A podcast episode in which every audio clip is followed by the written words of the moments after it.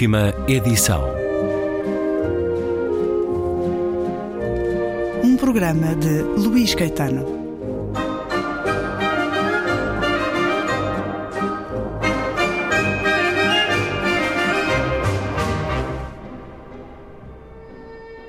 Bernardo Santareno, dele a Iprimatur, acaba de publicar o primeiro volume da obra completa, Teatro 1, que inclui as peças A Promessa, O Bailarino, A Excomungada, O Lugre, O Crime de Aldeia Velha e António Marinheiro, ou O Édipo de Alfama. Peças eh, escritas, publicadas entre 1957 e 1960, volume com introdução de Ana Paula Medeiros, Vou voltar à conversa com Susana Ramos, ontem iniciada.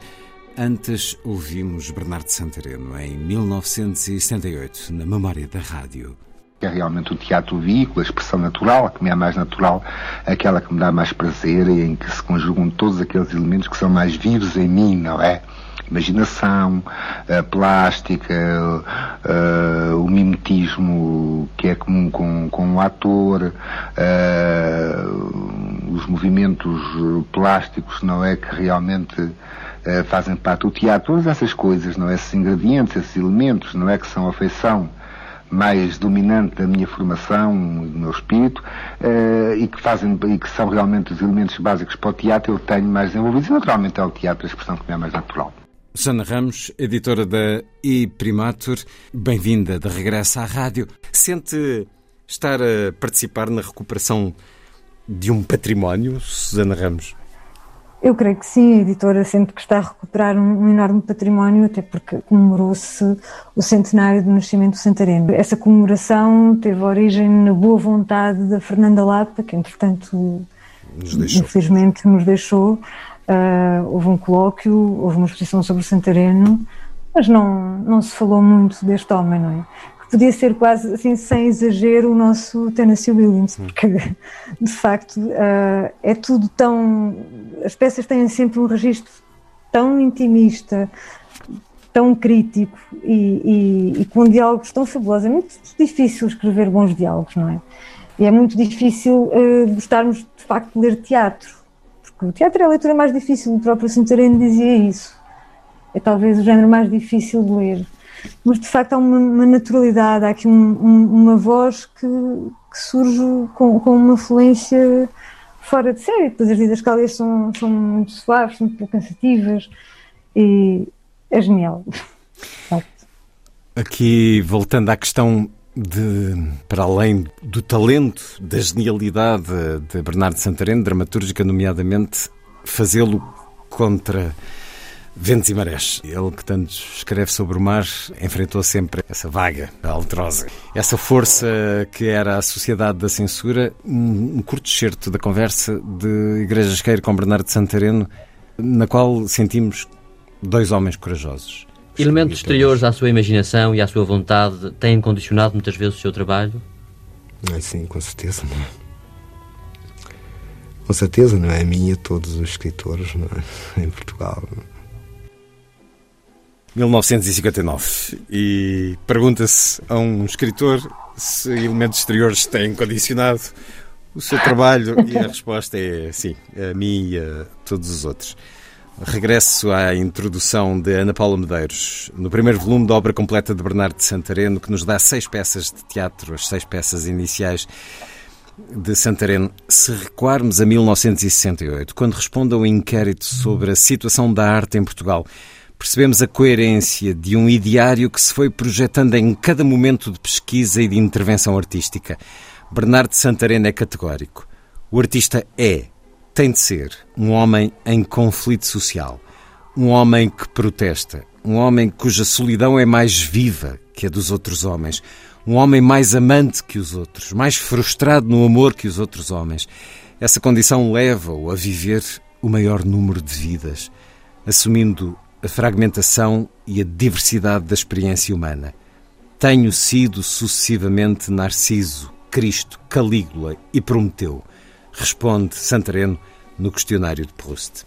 Uma bela descrição, não só de muitos criadores, mas deste em particular, que aí Primatur nos propõe de regresso. Há temas comuns eh, nestas seis peças, para além daquilo que já conversámos, Susana Ramos, um olhar geral que nos queira dar? Há sempre uma enorme tensão. É muitas vezes uma tensão de ordem sexual, isso acontece na, na promessa. Podemos ver aqui esta fala de Maria do Mar. Quem lhe diz sou eu, descansa. Que gente, que família é esta? Um velho manco, um cego tonto, um marido que nem homem é. Gargalhada, mutação rápida, séria, profunda, feroz. Escuta, rapaz, escuta bem isto que te diz a Maria do Mar, a bater com ambas as mãos no peito. Aqui, no meu corpinho, nunca nenhum homem tocou, ouviste bem?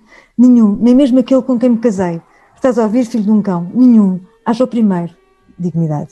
Eu sou uma mulher honrada, honrada, entendem? Como a minha mãe, como a minha avó, como foram sempre as mulheres da minha família. Cada minha banda não há árvores ruins. Vocês, vocês é que não prestam. São podres. Peixes podres que até o mar vomita. Maria do Mar, Susana Ramos, na Promessa, peça em três atos e três quadros de Bernardo Santareno. Uma tensão acontece no bailarino, em que se põe claramente a questão de Paulo Ivanov ser bissexual.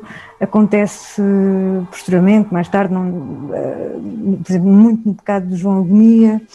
No Lugre, no Lugre, que também está presente neste volume, há outro tipo de tensão, que é, que é a tensão da convivência masculina num espaço muito confinado, que é um, um espaço de um, de um não é?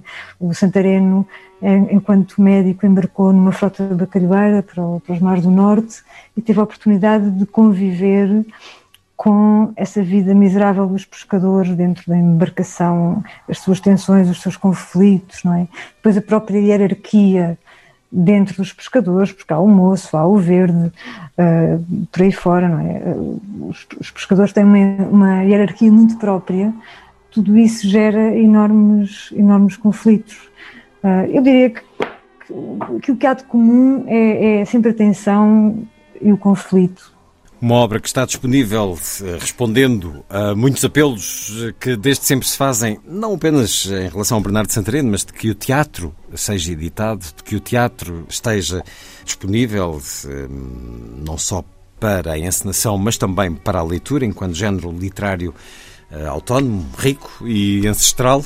A obra completa de Bernardo Santareno, porque uma obra destas não pode estar fora do mercado e por isso todas as razões para aplaudir esta determinação da Iprimatur, que foi conquistando, eh, espero e desejo e calculo, eh, nos últimos anos, recuperando alguns leitores, conquistando outros novos para esta obra dramatúrgica, eh, com a publicação de as peças separadamente.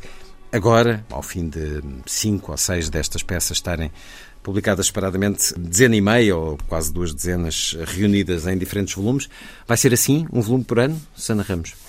Sim, a, ideia é um volume por ano, sim, é reunir a obra completa do Santareno em quatro volumes, sendo que os três primeiros são volumes com peças de teatro e o último reúne poesia, dispersos, alguma ficção, mas pretende-se publicar a obra completa em quatro volumes, sim. Este é o primeiro. Honramos muito porque também é resgatar um homem, francamente, do, do, do esquecimento, não é? É preciso, eu acho, sem falsas que o Santareno devia voltar a ser obrigatório na, nas escolas, devia lá estar. Há sempre maneiras de o trazer. Parece que as leituras obrigatórias e as leituras completas são uma coisa do passado no nosso sistema de ensino, sendo que é obrigatório. Mas vivemos de resumos, não é? É, resumos, certos, capítulos. Exato. Eh, obrigatório nunca é uma palavra agradável, mas uh, se no ensino não houver coisas obrigatórias, provavelmente voluntárias também não existirão muitas.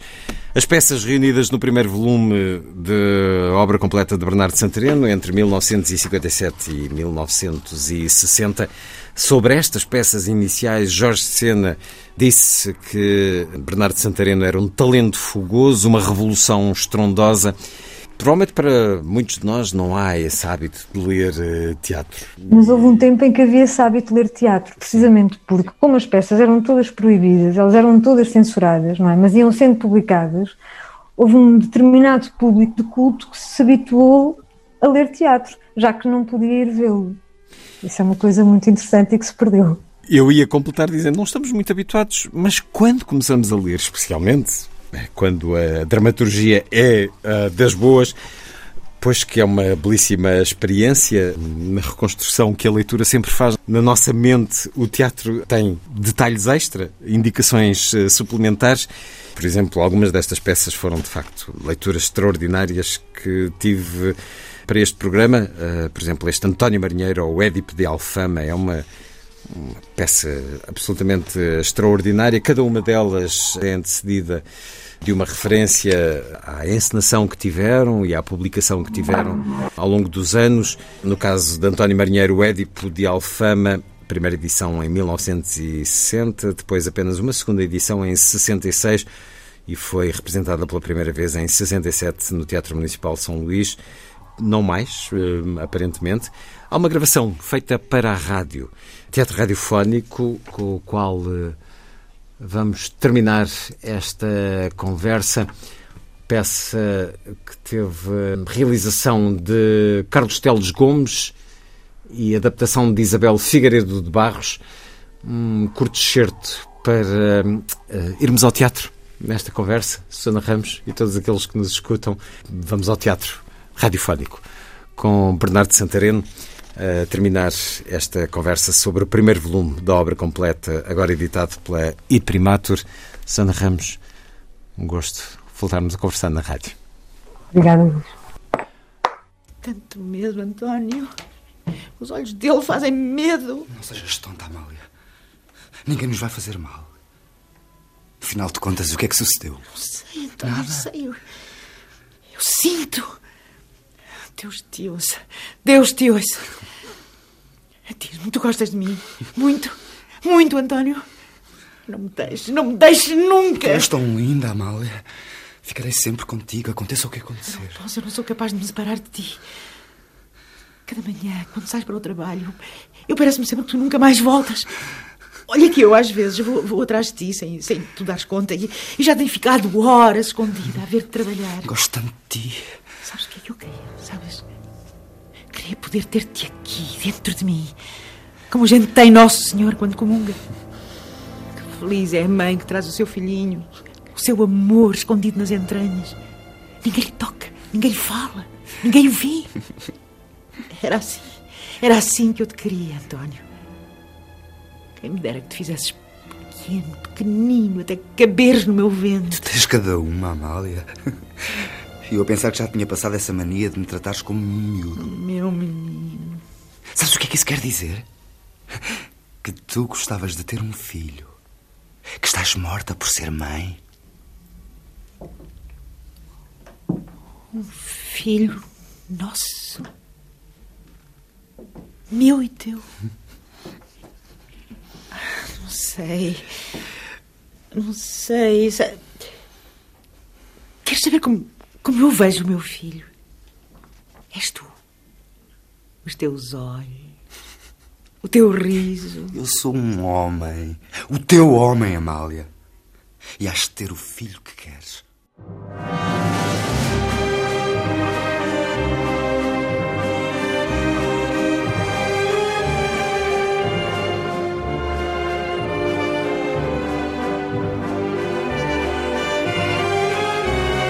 Última edição.